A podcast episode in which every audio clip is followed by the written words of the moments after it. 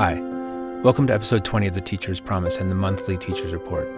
I'm your host, Brett Hanson, and in addition to celebrating, inspiring, and supporting educators around the world, once a month I share some basic information about an important educational issue. Kind of like a school report, without all the ums and stage fright. I'll try to keep the reports as informational as possible, but to place the topic in context, I'll explain how the issue affects my life as an educator in a small rural school district. This time, we're discussing how inflation affects our salaries and long term compensation. As a teacher, I like Einstein's theory of good explanations. He said, if you can't explain it simply, you don't understand it well enough. So, a fundamental goal of the teacher's report will always be to provide basic information in everyday, easy to understand language, especially since every report will be created by a teacher for teachers. If I don't understand a topic after researching it, I'll ask an expert, as I did with this one. If I still don't understand it sufficiently to explain it simply, I'll ask someone else to report on it. Sources and more complex notes will always be available in the show notes. The first Teacher's Report, episode 13, focused on rural homelessness.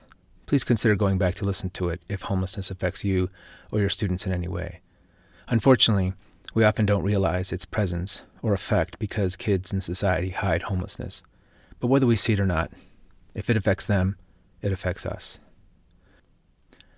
Now, every episode will not connect to next month's, but the teacher salaries and inflation issue is directly connected to the next topic for next month, the national teacher shortage. So I will comment a little on the great teacher shortage, and then we'll continue the discussion next month. Everybody knows the primary drawback to pursuing a career in education, the reason so many parents try to talk their college aged kids out of becoming teachers the pay. The opportunity to serve our community, care for and mentor children, and nurture our souls are worth some financial sacrifice. But every sacrifice has a limit. In order to understand the sacrifice, we need to understand a few important financial terms and phrases first. Inflation. It may have been a while since you sat in economics class, but inflation is the increase in prices as the purchasing power of money decreases. So if an apple consistently costs $1 on July 1st, and then consistently costs $1.10 one year later, and the same increase applies mainly to most of the other items we buy, then inflation has risen about 10%. Determining the particulars of inflation is complicated, but the basic concept is not. Most economists think some slow growing inflation is good for the economy as long as salaries keep up. But inflation is not usually good for teachers. So experts came up with our next term to explain part of the problem the teacher wage penalty, the measurement of how much less, thus penalty, teachers earn than other equivalent college graduates, especially as inflation occurs.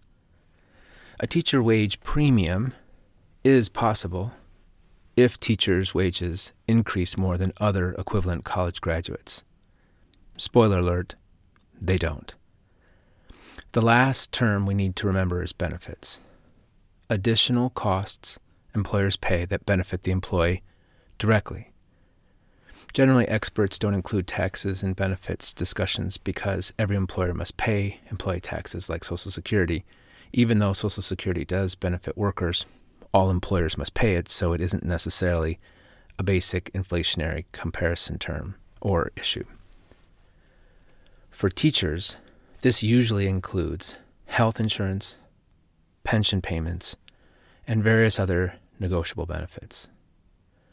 The best way to understand inflation's effect on teacher salary is to compare the teacher wage penalty over a longer period of time, perhaps a shorter career in education, let's say about 25 years. According to a study cited in a 2022 article by the Economic Policy Institute, Inflation adjusted wages for teachers have risen $29 since 1996. Just $29 from $1,319 in 1996 to $1,348 in 2022. While other equivalent four year college graduates' inflation adjusted wages have risen $445 from $1,564 in 1996 to $2,009 in 2022. Ignoring for the moment the frustrating fact that other equivalent four year college graduates earn $657 more per week on average, the truly problematic issue right now is that the teacher wage penalty gap is increasing enormously, meaning the situation is getting worse as our jobs get harder. I know people will argue that we get summers off, but we don't ask for them off, and the teacher wage penalty gap shouldn't get worse because the sun shines more. In 1996, the teacher wage penalty was 6.1%. In 2022, the teacher wage penalty rose to 23.5%. But as non teachers often point out, rightfully so, we do earn better benefits. A little side note teachers in 1996 earned similar benefits to us today, but over the last 25 years, the private sector has sacrificed benefits for salary, so it's important to include benefits in our comparison. According to the same EPI report, teachers earn approximately 9.3% more in benefits payments than the other equivalent college graduates in the study. So, according to the study, the total teacher compensation penalty is not 23.5%, but actually 14.2%. This issue becomes more complex in context. Some teachers are penalized more based on where they work urban versus rural districts, poor versus wealthy communities, conservative versus progressive politics, and there are other issues. But for now, we need a clear starting point to understand the effect of inflation on teacher salaries. I will share some of this complexity at the end of the show for listeners who want more information on a small rural district. For now, teachers' purchasing power has decreased 23.5% in comparison to other equivalent four year college graduates but our benefits are better, so we've lost approximately 14.2% in total compensation. Unfortunately, other reliable sources think the situation is worse. The National Education Association ranks and analyzes teacher salaries and education spending by state every year. They estimate that the national average teacher salary for the 2021 22 school year rose only 1.7% from the previous year to approximately 66,397 nationally. But when adjusted for inflation, the average salary actually decreased by approximately 3.9% over the last decade. Please remember, national inflation rose 4.7% in 2021 alone. Inflation is hurting most middle class Americans more and more each year but it penalizes teachers even more for a variety of reasons. First, public schools don't make money, so they can't pass the inflationary increases on to the customers. Our children are not our customers. Second, many states, like Wisconsin, enacted legislation that restricts spending on teacher salaries or benefits. For example, Wisconsin's Act 10 requires teachers to pay at least 12% of their insurance and 50% of their retirement contribution. Districts cannot pay those benefits. Before Act 10, many districts paid all the insurance and the retirement contributions. Schools were legally obliged to cut benefits when Act 10 passed, and many did not then increase pay. Actually, many districts froze pay and never compensated for the lost wages. But we don't usually talk about the specifics of the benefits part of the total compensation. Mainly, we talk about salary. So many people, teachers included, don't know that their total compensation decreased dramatically or why. Part of the teacher wage benefit penalty is hidden in benefit restrictions. In the end, the National Education Association estimates that teachers earn $2,150 less than 10 years ago when adjusted for inflation. Not a little more, like the first study, but a lot less. And if you work in a rural or poorer district where kids need good teachers even more, the situation is worse. So, like other middle class Americans, teachers are slipping out of the middle class just a lot faster than other equivalent four year college graduates. And although we might not always know exactly why, we certainly feel it.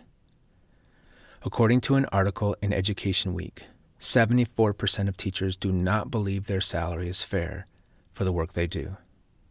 Once again, everyone knows that teachers don't do it for the pay. We know this career requires a financial sacrifice. But things feel much worse today because they are much worse. According to the same EdWeek survey used in the article, in 2012, only 65% of teachers didn't believe their salary was fair for the work they do. Only 65%. So the problem is not new, but it is getting much worse. In my own private small survey, I polled teachers on my Facebook teachers group, The Teacher's Promise, and 100% of them said they did not think the pay was fair. Please feel free to join and then participate in the discussion on the Teacher's Promise Facebook page, which will continue for the next week. A quick side note right after I sent out the poll, I received a DM from an educational associate asking if associates could be included in the discussion. And of course, I said yes. And she wanted to let me know that their economic situation is far, far worse. She gave me permission to use this information in this podcast episode.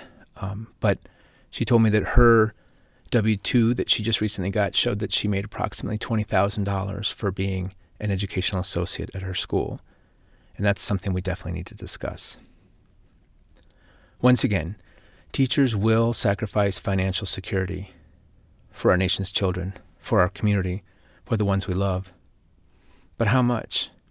And for how long? All sacrifice has a limit. Personally, I've struggled with both the teacher wage penalty and the effect of inflation for a long time. My family joined me at the state capitol to march in protest of Act 10, but after 23 years in teaching, my choices have already been made. I've become a better person because I am a teacher.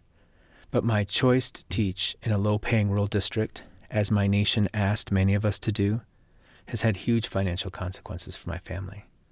The overall career earning loss is stunning when calculated over a 25 or 30 year career, and then on into retirement. But it was my choice, and like many of you, I would do it again but more and more people are not choosing to do it. More people are rejecting education as a career. And I think it's important that we understand the reasons why. At this point, I personally have two main concerns. First, as we'll discuss in the next teacher's report, younger teachers are leaving the profession in record numbers. Potential teachers are choosing other careers for financial reasons. Teacher certification programs can't recruit enough students and many of my friends and colleagues cannot live a middle class life as a teacher unless somebody else in their household brings in a good living. It's sad, but a career in teaching often leads toward poverty. Second, and equally important, all those people who might have joined and stayed in the noblest profession will not have the opportunity to enrich their souls through years of service and dedication to other people's children. We hear about the disintegrating fabric of society. We hear about how people have become more selfish, serve less, and don't care as much about our society, while at the same time we vote again and again to lower the taxes essential to caring for our children and providing a respectful salary for educators. Please note, I am concerned about our children too. But the Teacher's Promise program is for educators Students don't listen to this podcast. It's for you, not them. And even though we are adults, responsible for our decisions, we are people too. We are worthy of society's concern and respect. We deserve to earn a good income for the noble, essential work we do. So I'm primarily worried about teachers. Yes, this teacher penalty problem coincides with other difficult issues increased testing demands, increased standardized curriculum, COVID 19 stressors, violence in schools, etc. But that makes dealing with the teacher wage penalty even more important because the great teacher shortage has been coming for a while. I remember experts predicting an exodus while I was in my student teaching 24 years ago, but it didn't really happen the way they predicted. The ranks thinned out a little, but nothing like today. I don't think we are nearing the sacrifice limit. I'm pretty sure we've passed it. We started this report with the understanding that everybody knows the main problem the continued deterioration of teacher compensation. Hopefully, we now have a little better understanding of the terms and why it's happening. I don't really know what you should do with this knowledge. It's probably too late for me to benefit from any changes because change takes time in public education, and I'm locked into my district. But I feel responsible to try to do something for younger teachers because week after week, I applaud all of you for becoming a teacher, becoming an educator, and serving our children. And I don't know which of you are single parents with three kids, diminishing health benefits, and college bills on the horizon. If I'm going to celebrate teachers for joining the noblest profession and sacrificing so much, the least I can do is cultivate this important conversation. So, once again, if you'd like to discuss what should be done by our leaders, or what we can do, or what we should understand, please join the teacher wage penalty discussion on the Teacher's Promise Facebook group. I will certainly use some of your comments and suggestions in next month's report on the teacher shortage. And please return next week when we listen to four wonderful coaches talk about the importance of compassionate coaching. In part one of this two part discussion, they'll share their stories why they believe compassionate coaching improves character, and how it connects to classroom teaching. Once again, thanks for joining the noblest profession and loving all children like your own. Thank you for your sacrifice, and please remember to take care of yourself. You deserve it. Until next time.